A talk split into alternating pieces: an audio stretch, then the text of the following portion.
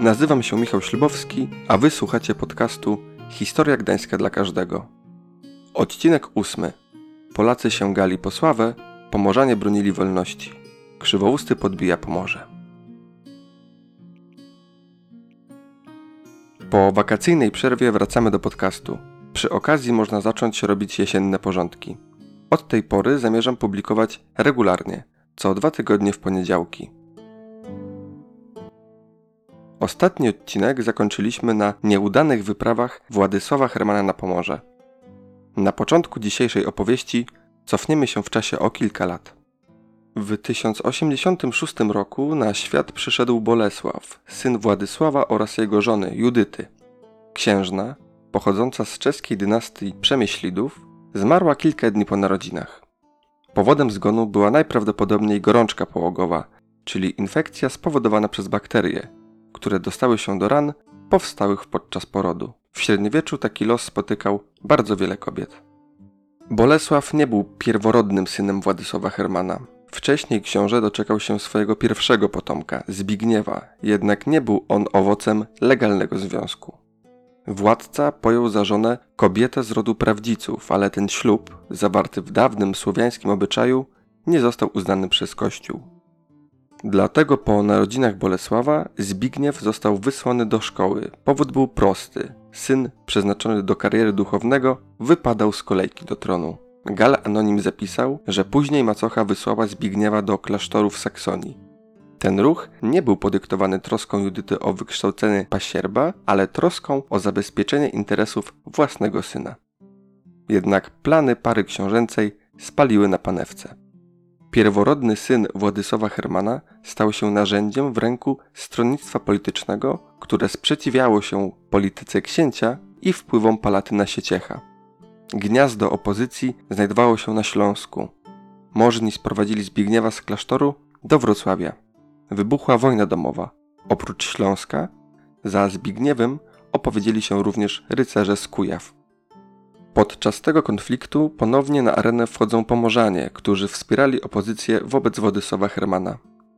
Biorąc pod uwagę wyprawy sprzed zaledwie pięciu lat, ich postawa jest całkowicie zrozumiała. W 1096 roku nad Gopłem Pomorzanie i Kujawianie zostali rozbici przez Sieciecha, a Zbigniew dostał się do niewoli Palatyna.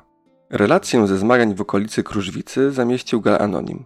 Według kronikarza bój był wyjątkowo krwawy, a niezliczona ilość trupów znalazła się w toni jeziora Gopło, przez co jeszcze przez wiele lat żaden dobry chrześcijanin nie jadł ryb stamtąd wyłowionych.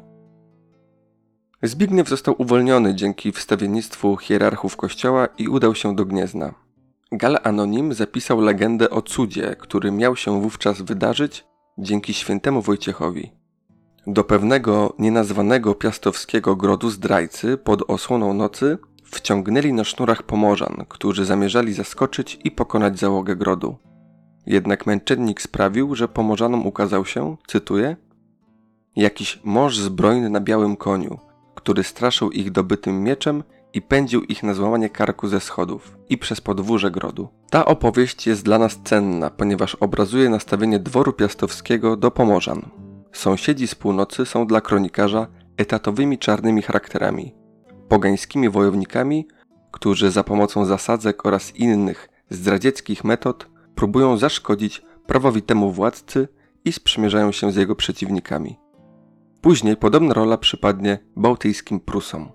Zbigniewa poparł jego brat, młody Bolesław. Zażądali od ojca wydzielenia dla siebie osobnych dzielnic. I tak pierworodnemu przypadła Wielkopolska, Kujawy, ziemia łęczycka i sieracka. Bolesław otrzymał Małopolskę, Śląsk oraz ziemię lubuską. Ich ojciec, sprawujący władzę zwierzchnią, zatrzymał Mazowsze wraz ze swoją ulubioną siedzibą, czyli Płockiem. To jednak nie rozwiązało problemów i napięć, które doprowadziły do kolejnej wojny domowej. Tym razem bracia zdołali pokonać ojca i Sieciecha, który został wygnany z kraju. Niedługo potem, w 1102 roku, zmarł Władysław Herman. Gal Anonim wiele miejsca poświęca Bolesławowi i jego cechom charakteru. Musimy jednak pamiętać, że kronikarz tworzył dzieło na dworze tego władcy, więc był niezwykle subiektywnym autorem. Kronikę należy odczytywać przez pryzmat jej odbiorcy, czyli właśnie Bolesława. Młody książę najbardziej lubił spędzać czas naśladując rycerzy. Pewnego razu Bolesław spotkał w lesie ogromnego dzika i złapawszy za oszczep, ruszył na zwierzę, nie czekając ani na swoją świtę, ani na sforę psów. Kiedy jeden z rycerzy próbował go powstrzymać, najpierw pokonał tego wojownika, a potem zabił dzika. Innego razu zabił spotkanego w głuszy niedźwiedzia. Dla Gala Anonima zuchwałość i popędliwość Bolesława są zarazem jego cnotami. W 1094 roku Bolesław odbił gród Międzyrzecz, który znajdował się w rękach Pomorzan. Według Gala Anonima Pomorzanie nazywali Bolesława wilczym szczenięciem. Po śmierci księcia Władysława Hermana, Bolesław i Zbigniew, niegdyś sprzymierzeni przeciwko ojcu, teraz zaczęli rywalizację między sobą. Sporną kwestią między braćmi było Pomorze, które Bolesław chciał za wszelką cenę podporządkować sobie siłą, tak jak niegdyś jego ojciec. Pierwszą tego zapowiedzią była wyprawa na Białogard, sam środek ziemi Pogan.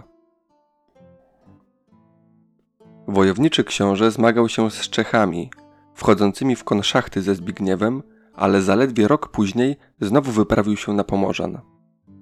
W tym miejscu trzeba zaznaczyć, że najwięcej energii Bolesław spożytkował na próby podporządkowania sobie Pomorza Zachodniego. Wschodnia część tej krainy stanie się celem dopiero później. Bolesław dotarł aż pod Kołobrzeg, cytuję, sławny i znamienity gród Pomorzan.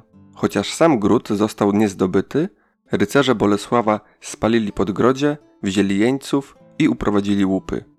Według Gala Anonima wojowie krzywoustego mieli ułożyć pieśń. W tłumaczeniu brzmi ona następująco. Naszym przodkom wystarczały ryby słone i cuchnące, my po świeże przychodzimy, w oceanie pluskające. Ojcom naszym wystarczało, jeśli grodów dobywali, a nas burza nie odstrasza, ni szum groźny morskiej fali. Nasi ojce na jelenie urządzali polowanie, a my skarby i potwory łowim skryte w oceanie. Kolejnym pretekstem do wojny był dla Bolesława jego rzekomy krewniak, pomorski książę Świętobor. Miał być on uwięziony przez swoich rywali, więc Bolesław wysłał swoje siły na ratunek uwięzionemu władcy. Świętobor to tajemnicza postać. Być może był potomkiem Siemomysła, o którym mówiłem w poprzednim odcinku, który z kolei był potomkiem któregoś z braci Bolesława Chrobrego. Pomorzanie uwolnili księcia bez walki, a rycerze wrócili do Polski. Co się z nim dalej stało, nie wiadomo. Tymczasem Pomorzanie rozpoczęli organizację wypraw odwetowych. Podczas polowania Bolesław wpadł w zasadzkę i ledwo zdołał z niej uciec a wielu rycerzy polskich zginęło. Jednak zanim wojowniczy książę mógł rozpocząć realizację swoich pomorskich planów, musiał uporać się ze swoim bratem Zbigniewem, który, na domiar złego, utrzymywał przyjazne kontakty z Pomorzanami. Bolesław najpierw zabezpieczył granice swojej dziedziny z Czechami, aby ruszyć z wojskiem na Zbigniewa. Pokonany książę uznał zwierzchność swojego młodszego brata jednak pokój nie trwał długo. Zbigniew nie dostarczył obiecanego wsparcia na wojnę z Pomorzanami, dlatego Bolesław raz jeszcze go pokonał i wygnał pierworodnego syna Władysława Hermana. Jednak granicę polsko-pomorską nieustannie trawiły pożary wojny. Obie strony nękały się wzajemnie napadami. Podczas jednej z takich wypraw Bolesław obległ Wieluń. Gal Anonim stwierdził krótko: Polacy sięgali po sławę, Pomorzanie bronili wolności. Dla mnie to idealne podsumowanie tych długich dziesięcioleci zmagań w XI i XII wieku. Kronikarz dał upust własnym emocjom, bowiem kiedy mowa o masakrze Pomorzan, Gal Anonim stwierdza, cytuję Tak to powoli wytępił Bolesław opornych i knombrnych Pomorzan, jak zresztą słusznie powinni być tępieni przeniewiercy. Książę ustanowił granicę państwową na Noteci, a miała ją chronić sieć zdobytych grodów, wśród których znajdował się Santok, Wieleń i Nakło. Wydaje się, że Pomorzanie wciąż stosowali taktykę wojny partyzanckiej, bowiem jak opisuje kronikarz, nie trzymając się żadnych dróg ani ścieżek, przebijali się przez gąszcze leśne i legowiska dzikiego zwierza, aż wynurzyli się z lasów jak myszy polne z nor. Początkowe zmagania Bolesława były skupione na Pomorzu Zachodnim, teraz jednak władca zabezpieczył całą północną granicę swojej dziedziny.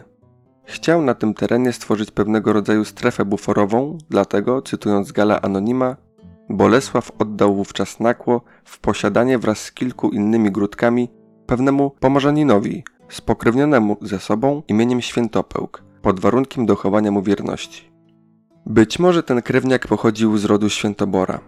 Jednak nadzieje pokładane w Świętopełku były płonne, a on sam szybko zaczął bronić swojej własnej niezależności. Rozsierdzony Bolesław wyruszył na nakło, a załoga trzymała się dzielnie. Sam książę został zraniony strzałą. Wobec tego książę ułożył się ze Świętopełkiem. Ten ostatni uznał zwierzchność polskiego władcy, a w dodatku musiał mu oddać pierworodnego syna jako zakładnika.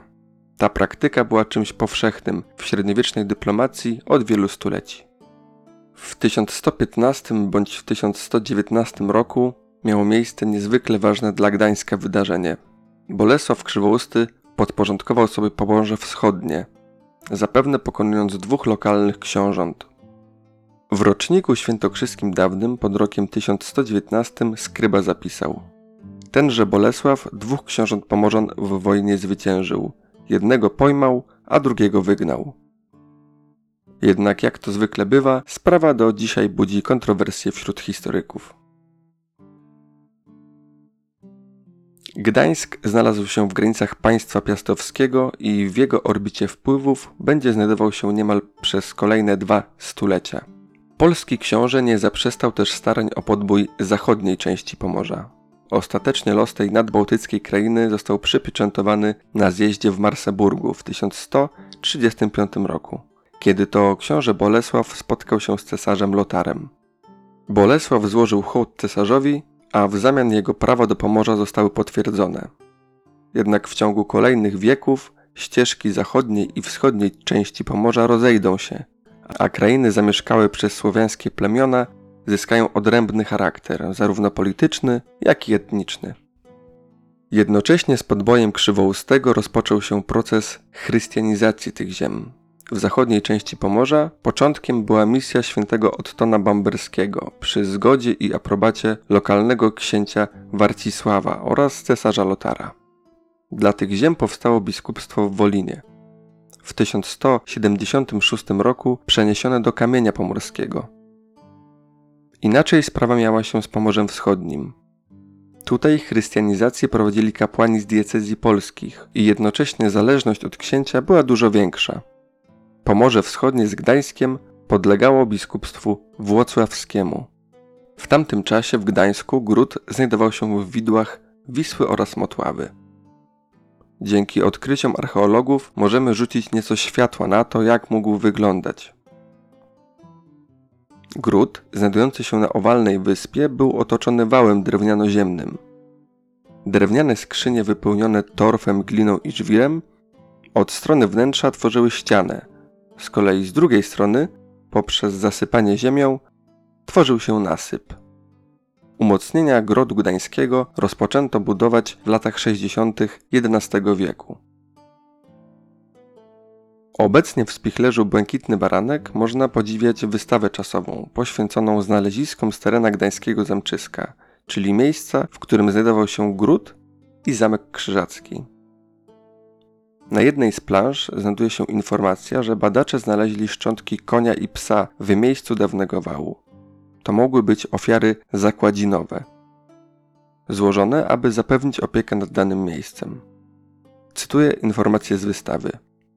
W północno-zachodniej części grodu znajdowała się dzielnica rybacko-rzemieślnicza z domami słupowymi i warsztatami, zaś we wschodniej mniejsza, w której mieściła się siedziba władców z domami urzędników czy zbrojnej drużyny.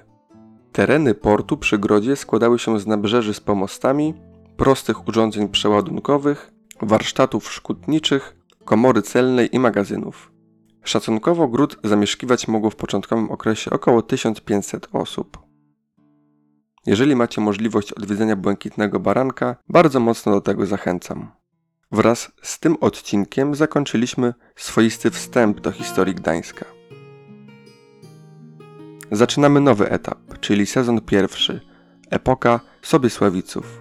Jeżeli macie jakieś pytania, uwagi bądź zażalenia, możecie pisać do mnie na adres mailowy. Wszystkie informacje dotyczące podcastu, transkrypcje odcinków, kontakt, materiały ikonograficzne znajdziecie na stronie gedanarium.pl w zakładce Historia Gdańska dla każdego.